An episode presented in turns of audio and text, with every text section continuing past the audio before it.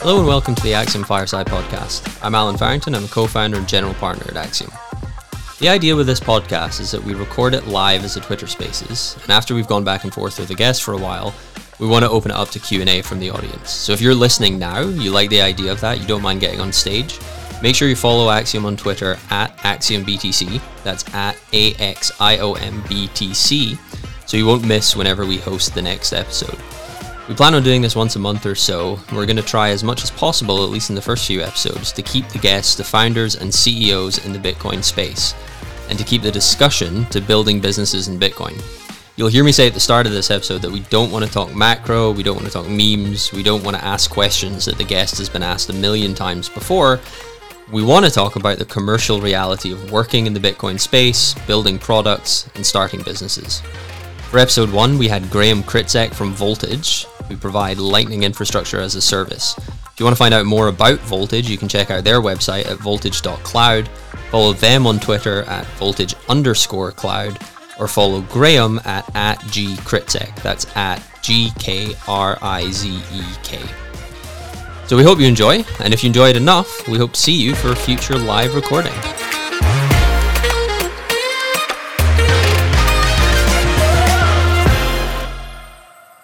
Thank you very much for coming, everybody. Just before we kick off the conversation with Graham, I do want to briefly mention what we're trying to do with these spaces. So we'll aim to do this maybe every month or so with uh, whether it's founders or CEOs of Bitcoin companies, uh, very probably ones that we've invested in. Full disclosure, um, we'll record them, hopefully better than this one.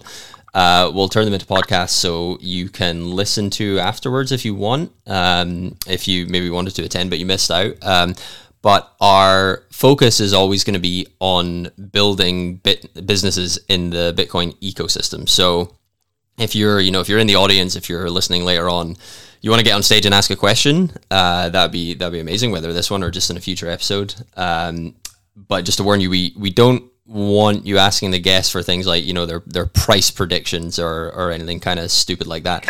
The the frame of mind we want you to be in, and we're going to do our best to stick to this ourselves, is just thinking about working you know with Bitcoin companies or for a Bitcoin company or maybe even starting your own Bitcoin company. So, without further ado, somebody who has done all of these things, Graham Krizek, thank you for coming on. Hey, thanks for having me. Yeah, excited to actually excited to chat for this one because it usually is the podcast and things like that are focused on why is lightning cool, what are the prices, those yeah. kinds of things. So excited to talk about other things. Yeah, well, I, I was going to say that I've obviously got a bunch of questions lined up, and I know that you've been on pretty much every Bitcoin podcast. So we do want to try to ask you things that you maybe haven't been asked like ten times before. Um, so so good that you're you're up for that. You know, you're not you're not reading all of this off a script or anything. Um, so yeah, so just I guess to start with, just in keeping with the intro, could you tell us about what you were doing before you started Voltage and what made you want to take that leap? Yeah, good question. So I guess like a little bit of my history. Um, I got a business degree in college, and then by the time I knew that I wanted to go into like software engineering, um, it was I would have had to spend you know thousands more dollars, more years in college, all those things. So I graduated with a business degree, but went right into software engineering, and so I've been a software engineer for the last ten-ish years. Uh, focus on infrastructure, so doing cloud stuff, um, you know, servers, all the things, and like the back end of, of applications. And I've been at Bitcoin since about 2012, and I uh, basically participated. I, I found Bitcoin is cool tech. Like I didn't really think about it from like the fiscal policy, the the economic value, like the the fixed monetary uh, policy, like all those different things. Like the all the the economics of it, I had just didn't care about. It was cool tech, and I wanted to work on cool tech. And uh, so I kind of participated in it and sort of writing open source tools, being part of the ecosystem, all those things. Um, and then uh, basically in about 2018, I really wanted to like I, I got kind of tired of having Bitcoin being my my side gig, like the thing I did on the weekends. I really wanted to work in it full time, um, but there was not a lot of companies hiring for what I was doing. It was very um, sparse in the uh, in like the amount of like opportunities there were to actually work in Bitcoin full time. So I kind of took the opportunity to look at you know what are things that I could do that could you know contribute to the Bitcoin ecosystem um, where are gaps that exist that I could uh, fill. And so, you know, obviously I saw like the Lightning Network as this, like, it was kind of this up and coming thing that was like, you know, promised to scale Bitcoin. It was going to, you know, cheap, cheap and fast payments, like all these different things that sounded really cool. So I was like, all right, cool. I'll dive into that. Uh, started work trying to like work with Lightning, and it was like it was very very difficult to actually get started and to actually use the technology. Like you had to build everything from source.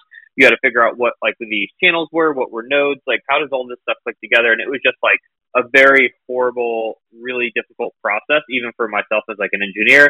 And so I was like, wow, I really wish that there was like a cloud provider or something that I could just like click a button, have a node up and running, and then start like working with it from there.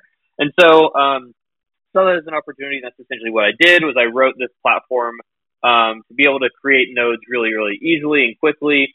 Um, and that's what you know Voltage was launched as is a you know node hosting platform um, for the Lightning Network. Uh, and then it's since evolved into you know more things, solving I guess more problems inside of Lightning um, and other things. But uh, so I guess to focus on the, the the question, it was really a matter of I wanted to solve interesting problems in Bitcoin and looked at where are the opportunities to do that. What is something that someone hasn't solved already? Um, there's a lot of fantastic builders in the Bitcoin ecosystem. What is something that ha- someone hasn't done that could actually add value? Um, and started to just like basically build that, and then you know kind of got feedback and then iterated from there into the company that it, that it is today. So, uh, yeah, I mean, ultimately just started playing around and, you know, got on an idea that uh, seemed to have legs. Nice. Uh, I want to dig into the background a bit more, though. Um, you, you mentioned, yeah. you know, at the time pre-voltage, right? Very, very firmly pre-voltage. You were just tinkering nights and weekends. Like, what exactly were you doing? Yeah, no, that's a good question. So, like, I guess like one of the early things that I worked on was um, fixing the uh, the IRC channel for Bitcoin Core Dev, uh, there was a time where GitHub had an automatic um, integration with IRC channel, so it could post statuses of like, oh, this uh, this issue got solved or something like that. Well, GitHub depreciated that, and so Bitcoin Core was like, well, we need to have um, a way of still getting notified of like you know the pull request and all these things in Bitcoin Core into the IRC channel. So I wrote a tool to basically link those two up um, and be able to uh, yeah make that essentially a, a, seamless process that it was today or it's like that it was before. And then also like in the 2017 area era, I got really interested in kind of um, building tools around like other things. So like you know Ethereum or Cosmos or any of these things. I was never that into them, but they were always having these hackathon projects where they would pay out in Bitcoin for the rewards.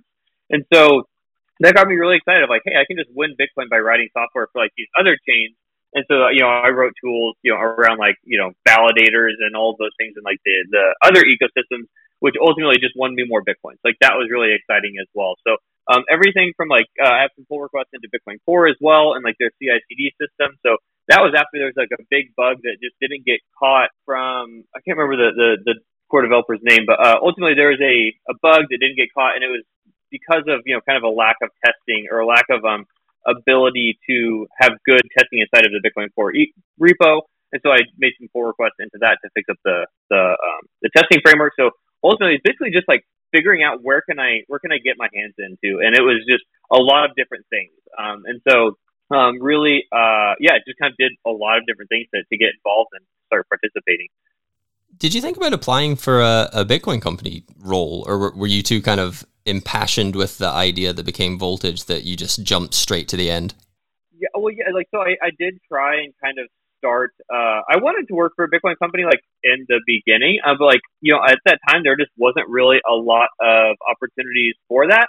Um, there was just not a lot of people hiring, etc. And so uh, it was really hard to do that. And so that's where I was like, okay, well, like let me just start doing what I can. I don't want that to limit me.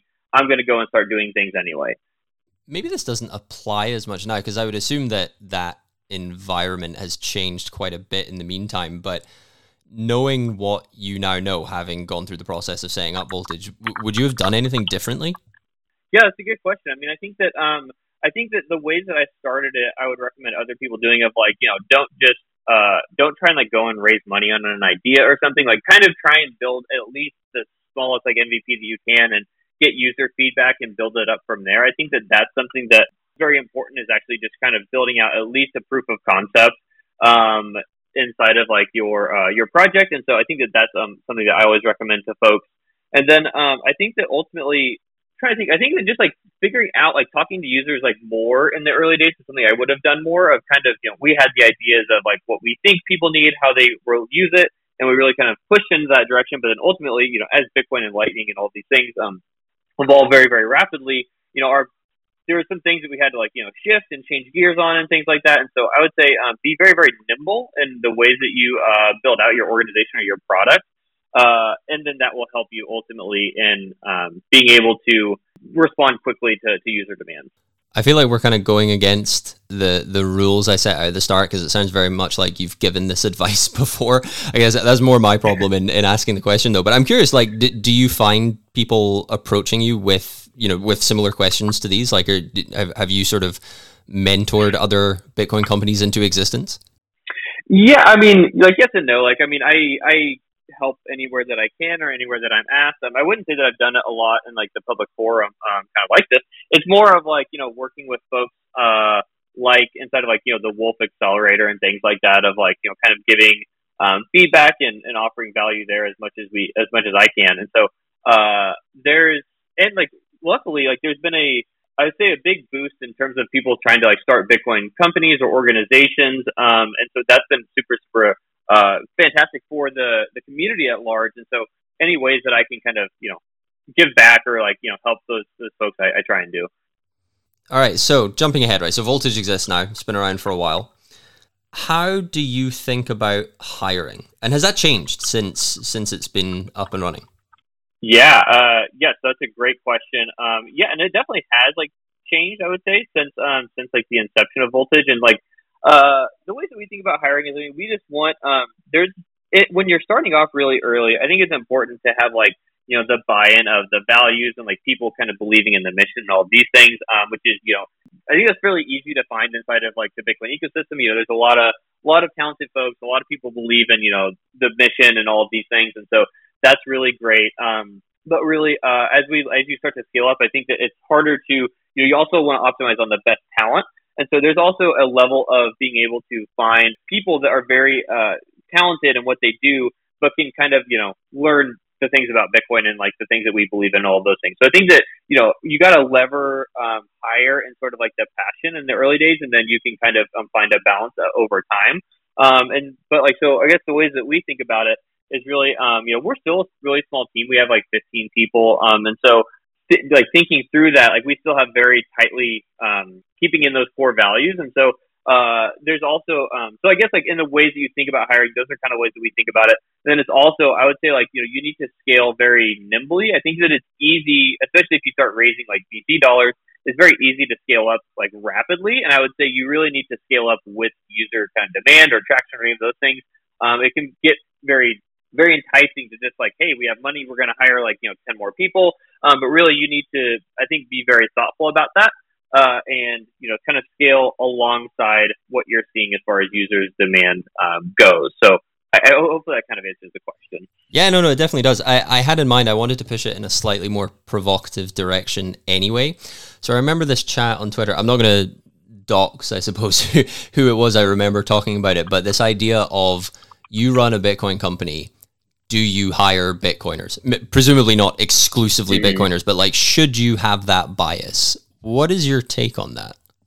Yeah, I mean, it's a, it's a good question. I think that, um, like, I would like, I think to have like a pointed answer, no. I don't think that you only need to hire Bitcoiners um, for a couple of reasons. Of like, you know, there's it depends on the position, kind of in terms of like, you know, most engineers are like just good at engineering, writing code, developing applications. They can do that um, in a lot of different capacities. If you're looking for more of like maybe a senior level, like strategy, uh, product thing, maybe they need to be leaning more into that.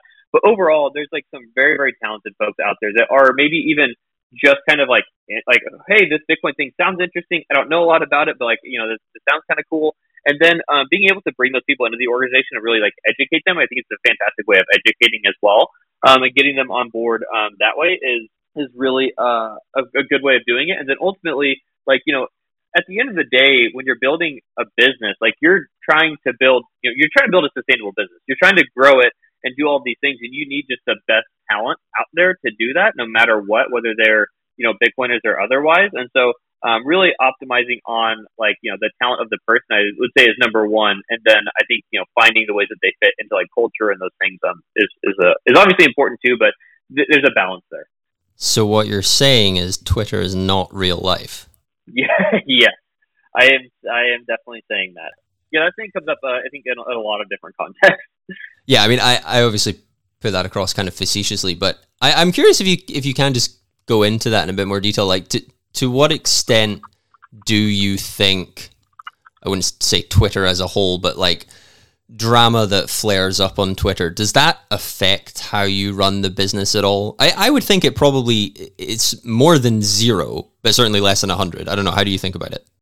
Maybe can you elaborate on like the the drama that comes up on Twitter, like um, no, no way, yeah. particular. It's not like I want you to comment on a on a given issue. I mean, outside of like, do you hire Bitcoiners yeah. or not? Because that's interesting. But I guess another way of putting it is how how important is um, broader Bitcoin culture in firstly hiring, which you kind of did comment on already, but but then just running the business. You know, once you have hired people, you're up and running. H- how much do you pay attention to that stuff?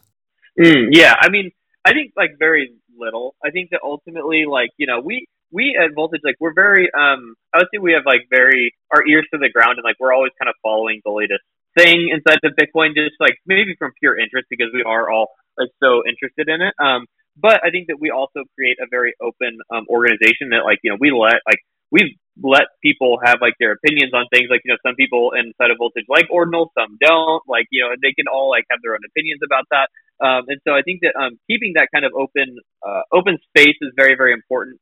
Um, but then also uh, I think that there's there's a level of like you need to pay attention to those things on Twitter because like ultimately it could shape like the way that Bitcoin evolves. Like what if drive chains like get uh, merged in? Like what does that you know what does that mean for our business? What does that mean for Bitcoin as a whole? Like what do those things mean?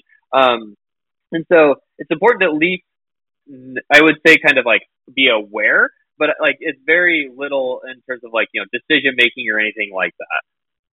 Yeah. So once again, Twitter is not real life. Th- this could be mind blowing for a number of the listeners on Twitter. Keep in mind.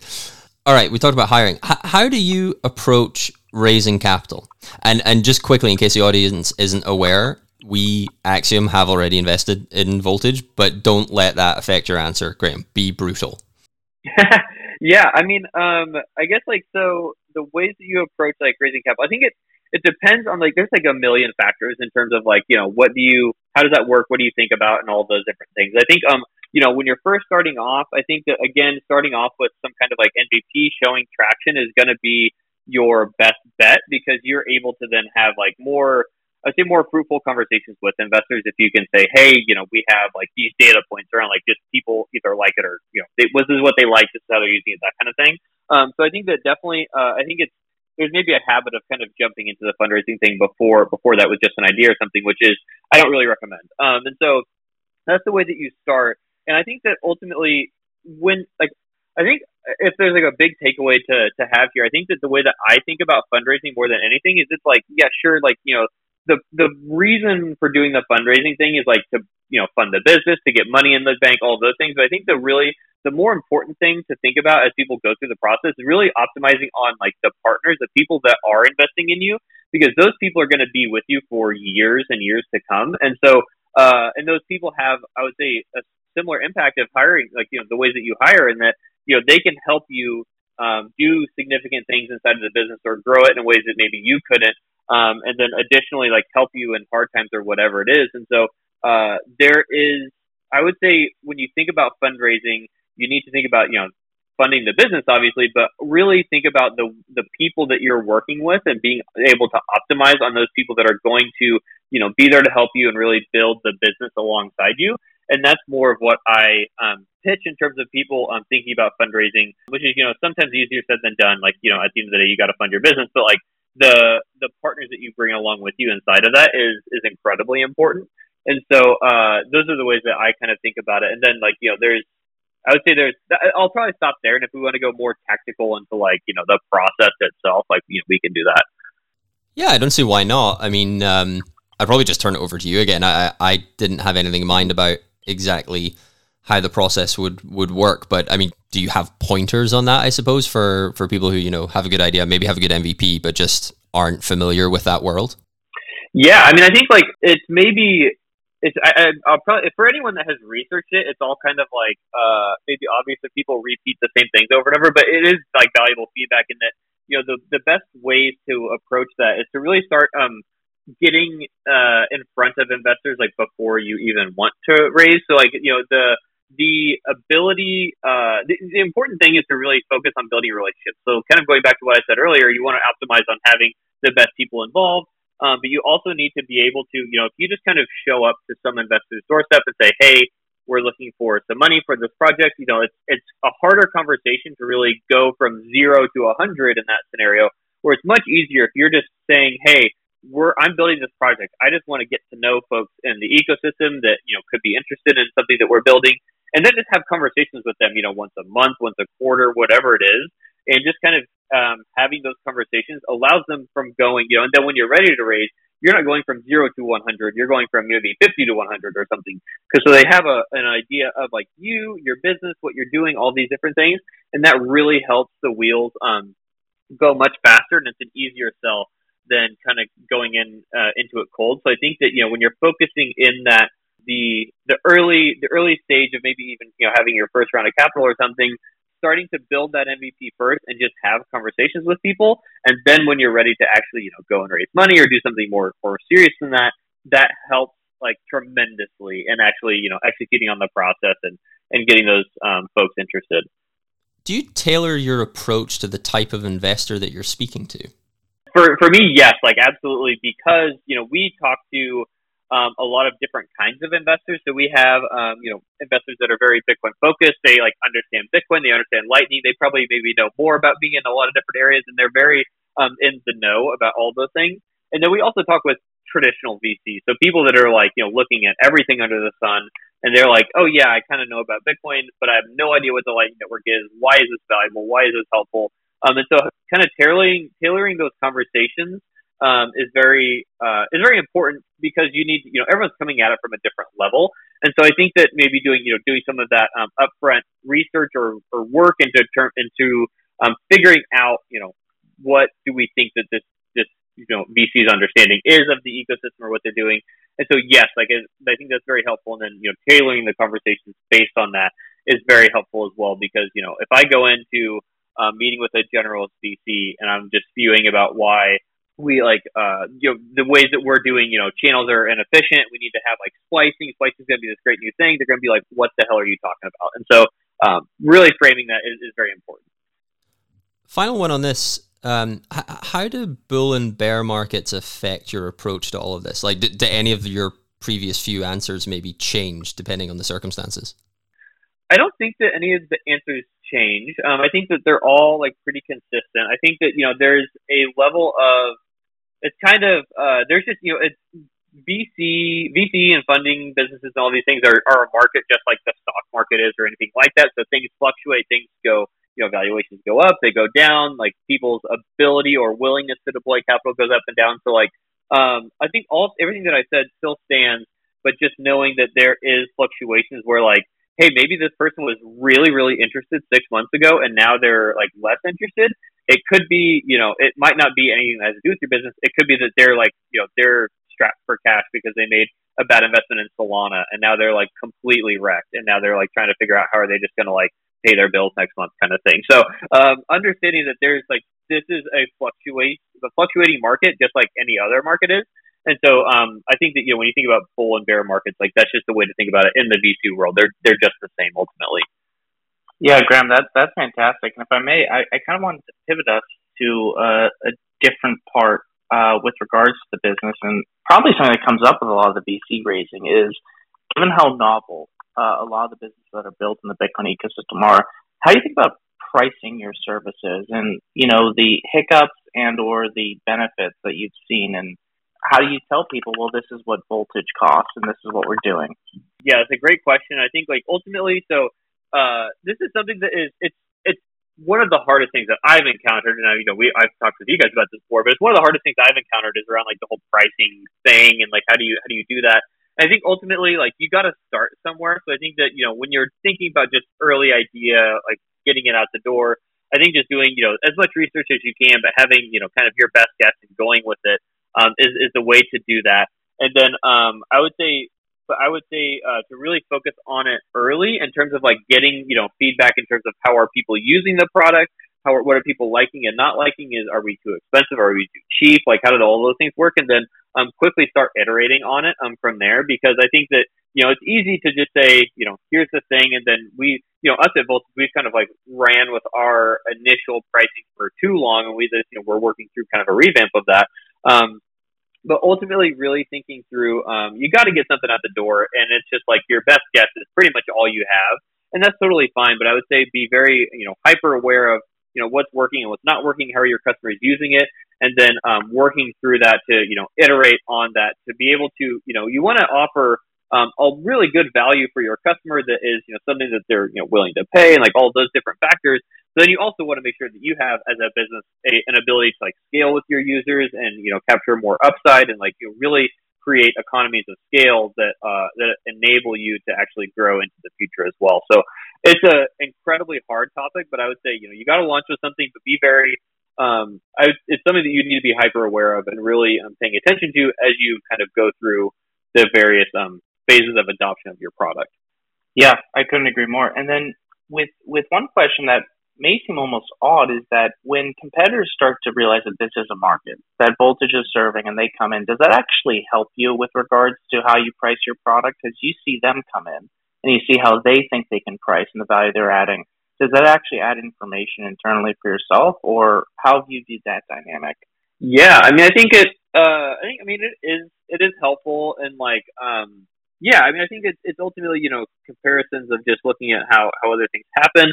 Um, so like, I think that it is helpful from just like kind of like just more data points across the board, and so it is helpful as like as kind of competitors or other people come online, and I think it's also the way like the psychology of like how are these other people uh how are these other people thinking about it? How are they, um, you know, kind of what ways, what are the value adds, like what are the metrics that they're pricing on and all these different things. So I think that ultimately it is just more data that you can use in, you know, kind of researching your own strategy and what makes sense there. Um, I think that, uh, there, you know, some of the advice that I've, I've always heard is like the, the, the two ways to like definitely not do pricing ever is to price based on what your, what your costs are um, so don't just say, hey, it costs us ten dollars, we're going to charge twenty or something like that. You really need to look at the value you're adding to the customer and where that fits in.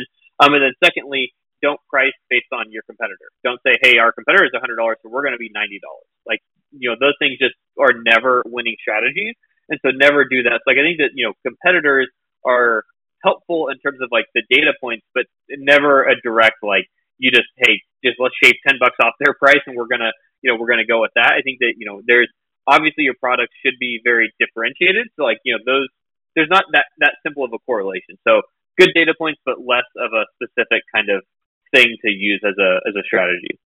All right, if you're in the audience, if you want to ask a question, please let us know. We will start getting you up on stage shortly. Just while we wait, though, I will ask one more, and it's the juiciest one that I've saved for last. So, Graham, if Voltage went bankrupt tomorrow, or FinCEN shut you down or whatever, what new company would you start? Ooh, that's a good question. I mean, I've been. It's probably cliche because I think that it's probably a lot of a lot of people are, are in this space. But I mean, I, I've kind of like caught the AI bug um, as well, like really interesting ways of like AI is being applied and like the convergence of you know Bitcoin and AI and all these different things. So I would probably start a company in there. Um, I feel like I, I hate to say that because I feel like it's completely unoriginal uh, because you know there's probably a lot of people that are saying the same thing, but I think that it is a very very um, fascinating space, and I think it's a really um, exciting one too. So um, that's probably you know in that area is something that I would go for.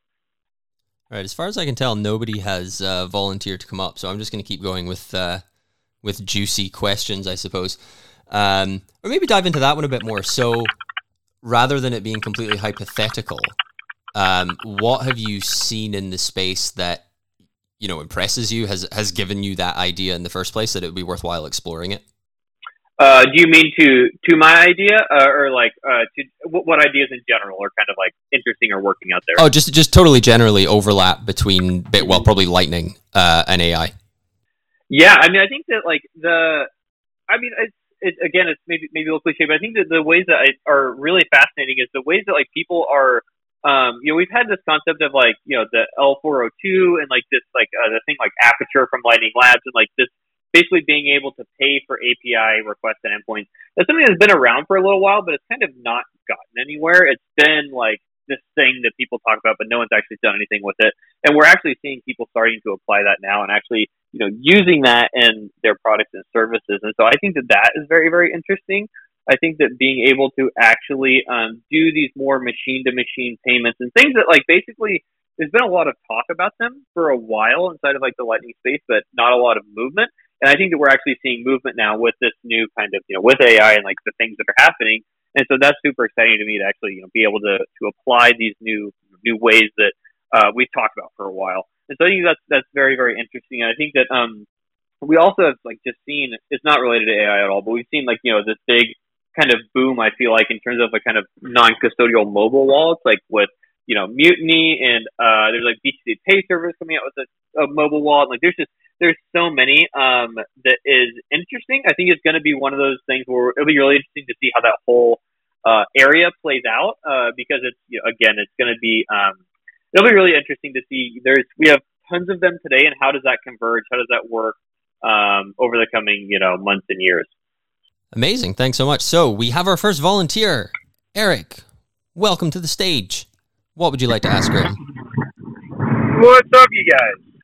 Yeah, this is a really interesting conversation. I think that I, I think the question that I'd be really curious to hear Grant's thoughts on is around as a Bitcoin founder, and you know, and you might have touched on this earlier. I have uh, been driving, so I might have missed it. But as a Bitcoin founder, and you know, how, how are you defining your idea of you know Bitcoin only type product building, and then where do you draw the line um, it, it, and like you know, I guess synthesized into like a form of like fundamental values, perhaps, or where do you draw the line technologically as to as we leverage various protocols that are integrating with the Bitcoin protocol?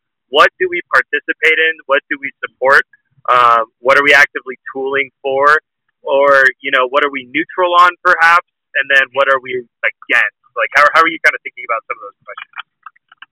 Yeah, I, you know, it's, it's a good question. I think that um, the way the way that I think about it a lot is like you know us as an organization, we really want to enable as many things as we can inside of our platform. Like we want to be very neutral in terms of like you know if people want to do things with Bitcoin, um, we want to enable them to do it. Like it, as long as it's not like you know intentionally like actually harmful to like the community or something um, like that. But like ultimately you know, people like, you know, there's this whole like Bolt 12 versus like LNURL debate, like, right? Like, which one's correct? Which one are, is going to be the winner? All those things.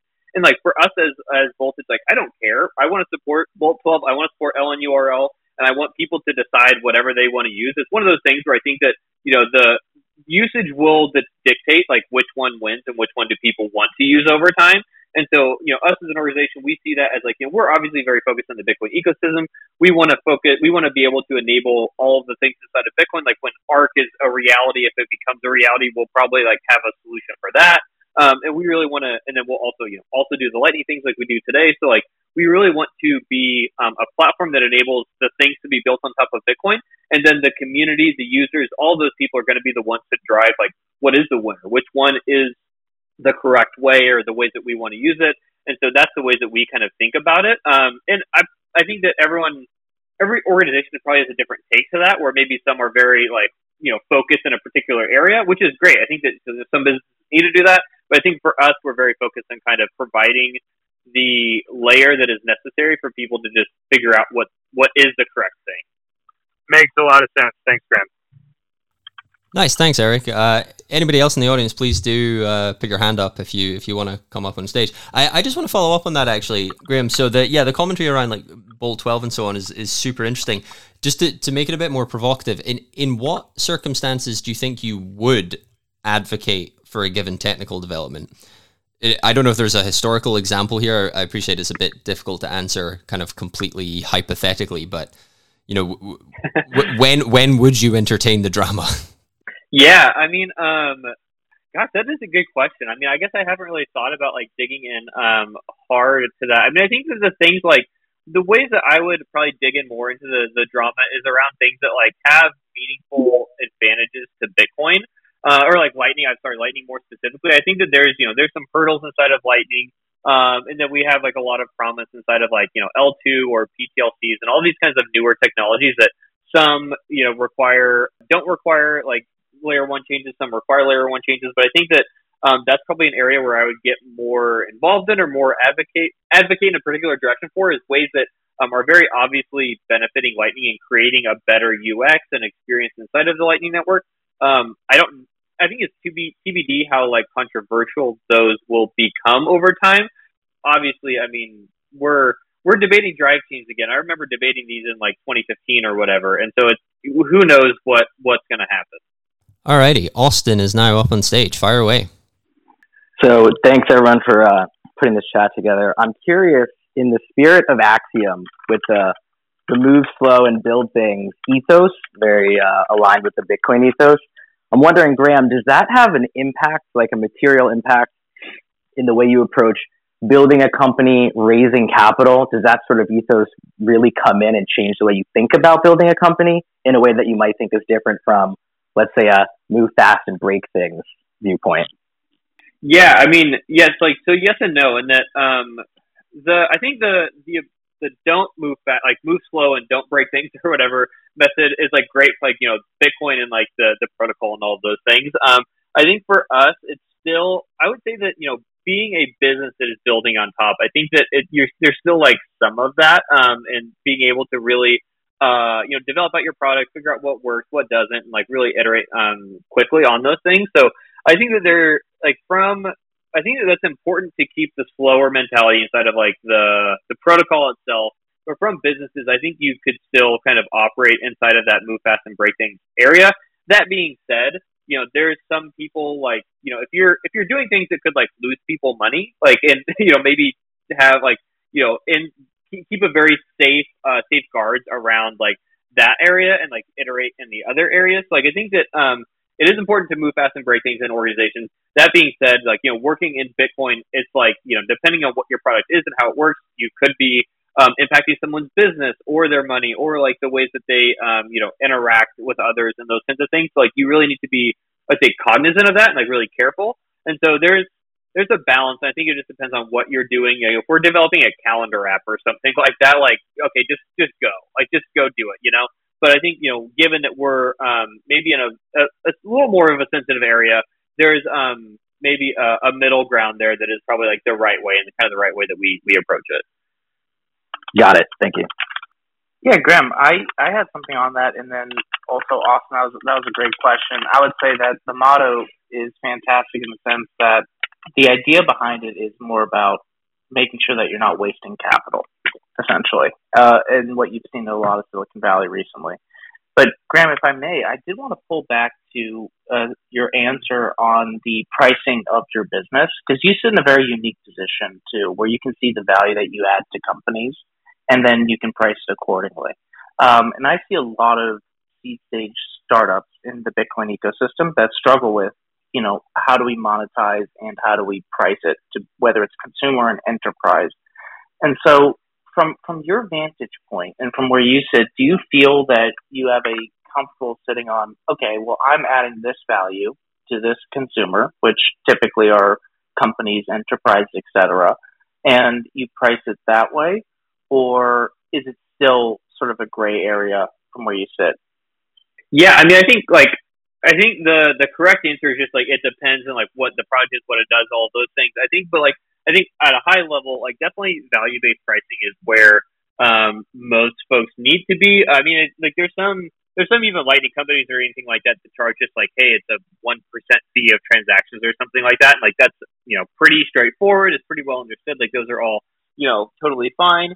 And so I think that um, it just depends on I think what you're building and the ways that you are uh, kind of bringing it. I think that Zaprite's a really interesting example where they um, given the way that their platform works and like they're um, they're not doing any kind of like transaction fees in it um, at all, and they're still doing this kind of like Stripe like invoicing type setup. And so historically, those products have always had transaction fees inside of them.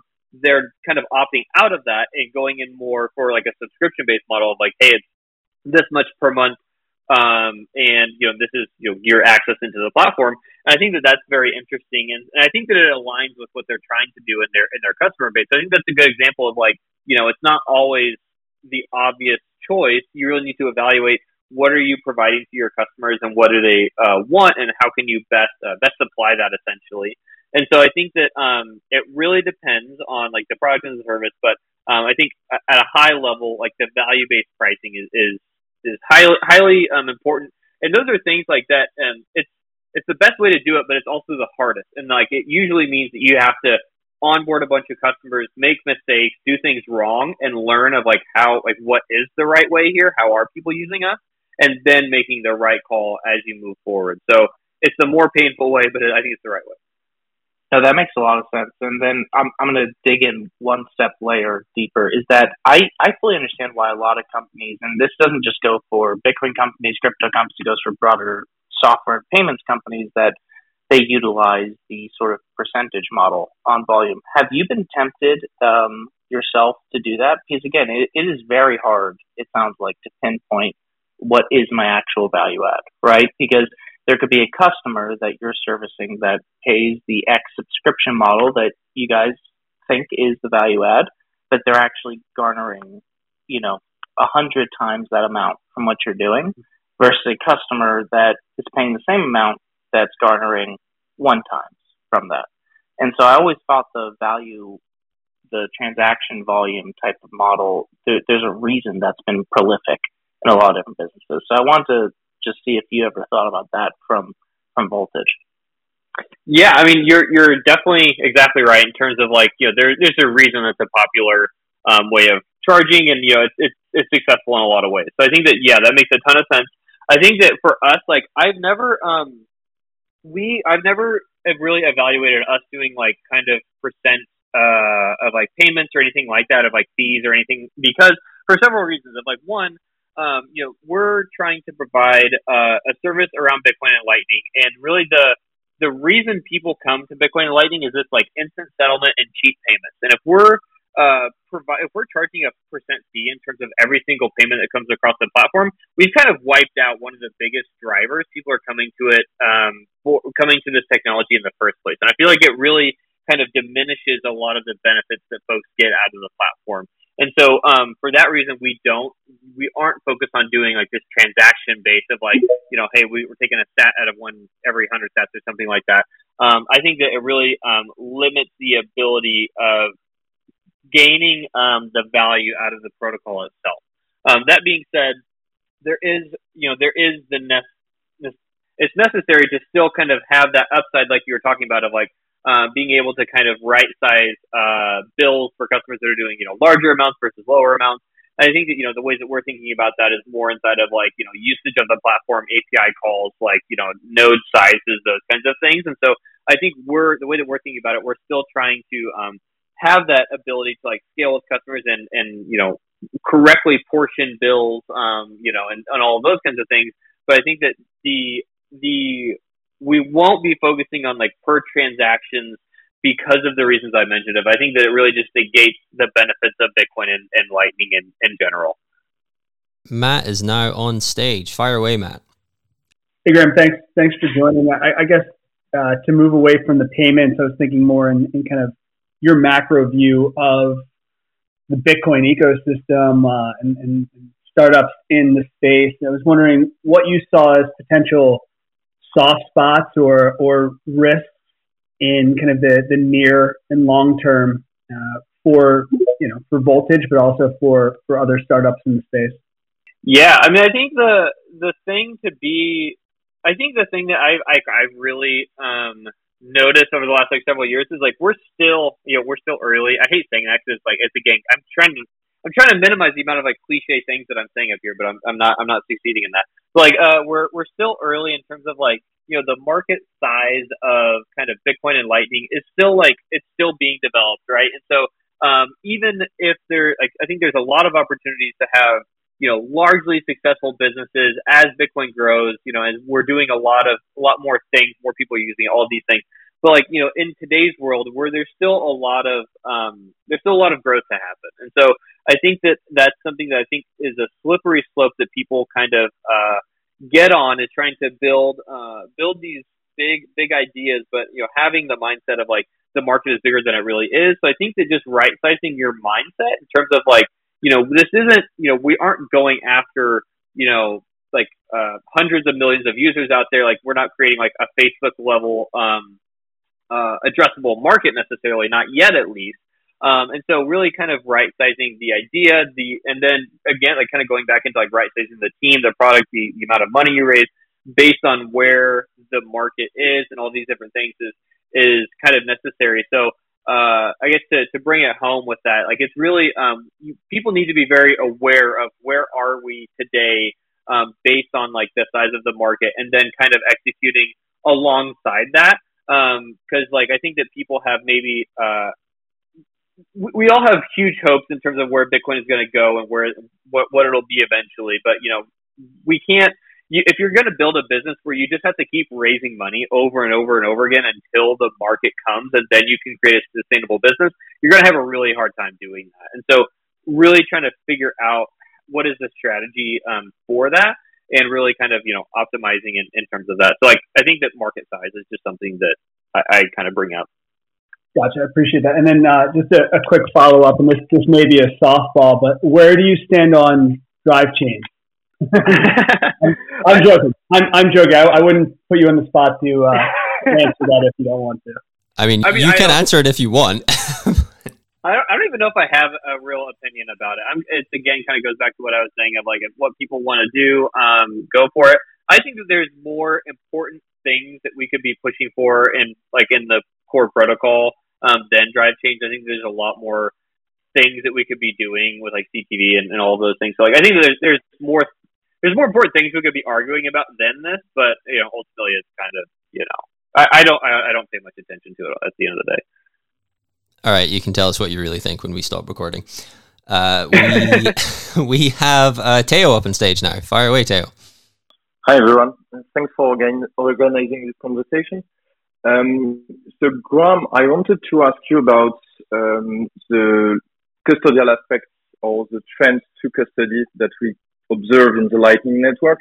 Obviously, uh, it's a lot of uh, a hurdle for people to manage their own channel, to lock up liquidity on their own node. I guess it's the same for uh, small Bitcoin startups that are uh, launching products using Lightning, so they would better uh, use an external service as Voltage or ZBD or stuff like that. Um, do you think this like economies of scale that are baked in uh, to Lightning design um, are jeopardizing the, the, the development and scaling of Lightning. How do you see things play out? Do you think it's um, important or not that uh, we still have some critical mass of uh, users using uh, non-custodial Lightning wallets and stuff like that? Yeah, no, good question. I think that us at Voltage are very um, big proponents of like non non custodial solutions. You know, that's the things that we build, and we really want to drive that forward because I think that you know I'm of the opinion of you know if if ultimately at the end of the day if the majority of the Lightning Network is custodial, it's kind of okay. We just recreated the banking system, and it's you know we're we're susceptible to all of the same things that have happened, and we're you know trying to fight to to prevent all these different things. So I think that it's not it's not super exciting to me to think about a world where Lightning is like very heavily custodial because again, it's, we're just kind of we just created a new thing with with a with a different name, and so um, so I think it is important to be able to focus on the non-custodial solutions. Um, and I think that we there's been a, a huge amount of I would say uh, improvements over the last even 12 to 6 months, uh, six to 12 months, uh, in being able to, to kind of create a good solutions around that. So like Mutiny Wallet is a good example of like, you know, just the latest non-custodial mobile wallet. Um, they do a good job of like making it, you know, easy for, um, folks to get onboarded and start using Lightning, um, without having to like actually know a lot about payment channels and all those things. So I think that it's, um, I think ultimately the big push to like non-custodial is more of a, it's a tech it's a tech problem more than anything. If if you gave someone the same experience, gave someone the same experience between uh, a custodial wallet and a non-custodial wallet, they'll choose the non-custodial wallet every time. Um, given that the, the experiences are the exact same. The reason that's not happening is because the experiences are not the exact same today. There is a challenge in the non-custodial route. And so those are things that we're working on building out as well as others and really being able to solve more of those problems and, and then ultimately push to like a more you know unified non-custodial system you know out there. And i think that that's where we i think that's where we ultimately win um, at the end of the day too. I think that um, again you know building a, an entirely custodial bitcoin network doesn't sound super fun to me. Anybody who's still on stage i know i haven't been kicking anybody off. I don't know if like eric or austin or anybody has a has a question. You, you want the honor of the last question yeah i'll uh i'll throw a question out there because no one's kicked me off yet uh Graham, are you, uh, well, if you're at TabConf, what are you most looking forward to in terms of just discussions or, or conversations that are going to be happening? Yeah, I am. I'm not at TabConf. Most of our team is, so go say hi to the Voltage team. Um, I am not, unfortunately. I had I have some other travel that I need to need to do, so um, I am not. But it sounds like um, I think it's. I mean, TabConf is a great conference. It's probably the the best for builders, um, and so I think there's a lot of really interesting things. I think some of those that I'm excited about are like Mutiny is doing a workshop on kind of how their wallet works and building things like theirs, and then also the scaling Lightning um, by like uh, Henrik at Torq and some of those folks are kind of presenting on like a, a framework on doing more testing and development inside of Lightning, which I think will be really interesting too. So I would say those two would be ones that I'm checking out. Awesome. All right, thanks so much, Graham. Thanks everybody for coming along as well. I know, Graham, you said you uh, you did have a hard stop in the hour, so I think we'll call it there. I mean, we maybe have a minute or so left. I don't know if there's anything you want to have as like parting words. Keep, keeping in mind the theme of this, right, is not you know what's your price prediction, what do you think about El Salvador, blah blah blah, but building businesses in Bitcoin, right? Do you have do you have any any wisdom that we have not yet gotten out of you on that? Um, yeah, I mean, it's, uh, I think that just the hardest thing is making, um, general, uh, advice or, or anything like that. I mean, cause like every, every business is unique, every idea is unique, every founder is unique. So it's, it's much more easy to kind of give, you know, pointed feedback, uh, in those contexts. So like, uh, I guess I would state that I have, you know, an open door. If anyone wants to like email me, my email is graham at voltage.cloud or message me on Twitter, anything like that. Um, happy to answer questions or, or help folks out because um, you know I think that the more Bitcoin businesses we can create, the better. Uh, and I definitely want to um, help and folks that are trying to do that. So um, I think that that's uh, the ways that are probably the best the best uh, parting words that I can give, rather than any kind of more uh, generic advice. Great. Well, thank you so much. All right. Thanks, everybody. Thanks for having me.